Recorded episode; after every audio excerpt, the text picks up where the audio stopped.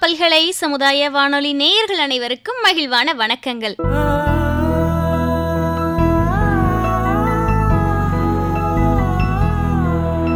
இன்னைக்கு நம்ம வானொலியில குட்டீஸ் சுட்டீஸ்க்காக ஒரு அழகான ஸ்டோரியோட நம்ம வானொலியில ஒரு குட்டி ஆர்ஜே இன்ட்ரோ ஆக போறாங்க. வாங்க அவங்க என்ன கதை சொல்றாங்கன்னு கேட்கலாம்.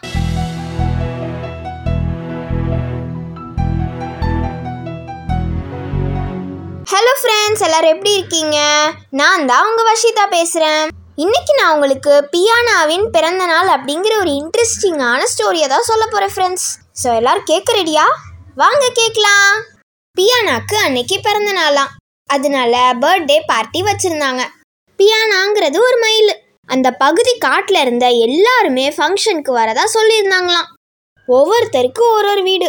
பியானாவோட வீடு எல்லோ கலரில் இருக்குமா ரெண்டு பெரிய குச்சிக்கு மேலே அந்த வீடு இருக்கு. பறவைங்களாம் பறந்து அந்த வீட்டுக்கு வந்துருச்சு. ஆனால் சில விலங்குகளால் வர முடியலையாம். அதனால யானை என்ன பண்ணுச்சுன்னா முயல்கிட்ட அதோட கிஃப்டை கொடுத்து விட்டுச்சான் சிங்கம் பக்கத்தில் இருக்கிற ஒரு பஞ்சாயத்துக்கு போனனால பர்த்டே பார்ட்டிக்கு வர முடியலையாம். கெஸ்ட் எல்லாருக்குமே சூடான சூப்பு தயாராக இருந்துச்சான் சிலரால் சூடாக குடிக்க முடியலங்கிறனால ஆறுற வரைக்கும் வெயிட் பண்ணாங்க. பியானாவோட முகத்தில் மட்டும் சோகம் தெரிஞ்சது. அதை பார்த்த குக்கு ஏன் சோகமாக இருக்க? அப்படின்னு கேட்டுச்சு. அதுக்கு பியானா சொல்லுச்சு என்னோட பெஸ்ட் ஃப்ரெண்ட் விசாகோ இன்னும் வரவே இல்லையே. அதனால தான் எனக்கு ஃபீலிங்ஸாக இருக்குது விசாகன்கிறது ஒரு பட்டாம்பூச்சி.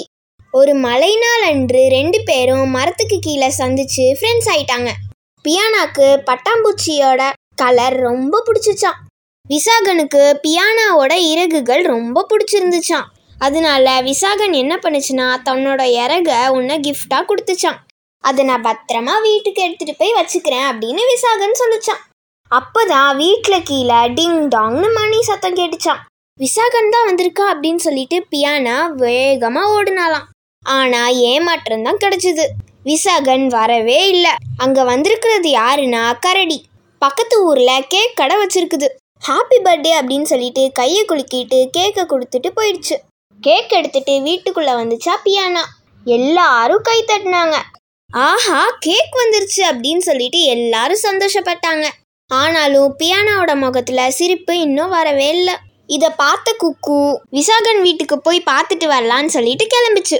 விசாகனோட வீடு ரொம்ப தூரம்லாம் இல்லை பக்கத்துல தான் இருக்கு. விசாகனோட வீட்டில் இருபது வண்ணத்து பூச்சி இருக்குதான்.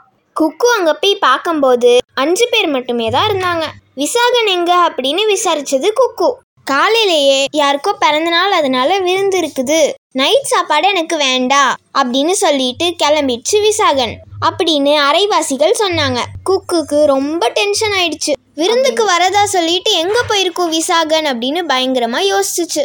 கேக் வெட்ட போறாங்க அப்படிங்கிற ஒரு நியூஸ் குக்குக்கு வந்துச்சு. சரின்னு சொல்லிட்டு பியானா வீட்டுக்கு கிளம்பிடுச்சு. குக்குவோட சோக முகத்தை பார்த்துட்டு பியானோ விசாகனுக்கு ஏதோ நடந்துருச்சு அப்படின்னு யோசிச்சுச்சு.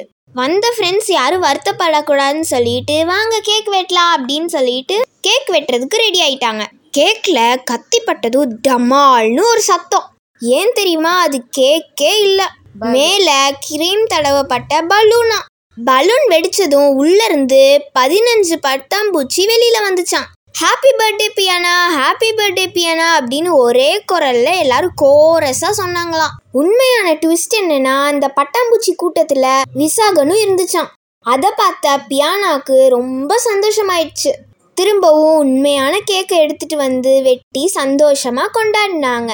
அவ்வளோதான் ஃப்ரெண்ட்ஸ் இந்த கதை முடிஞ்சிருச்சு. இந்த கதையை நம்மளோட வில்லியன் அங்கிள் தான் சொல்லியிருக்காங்க. நன்றி. Oh sha la la la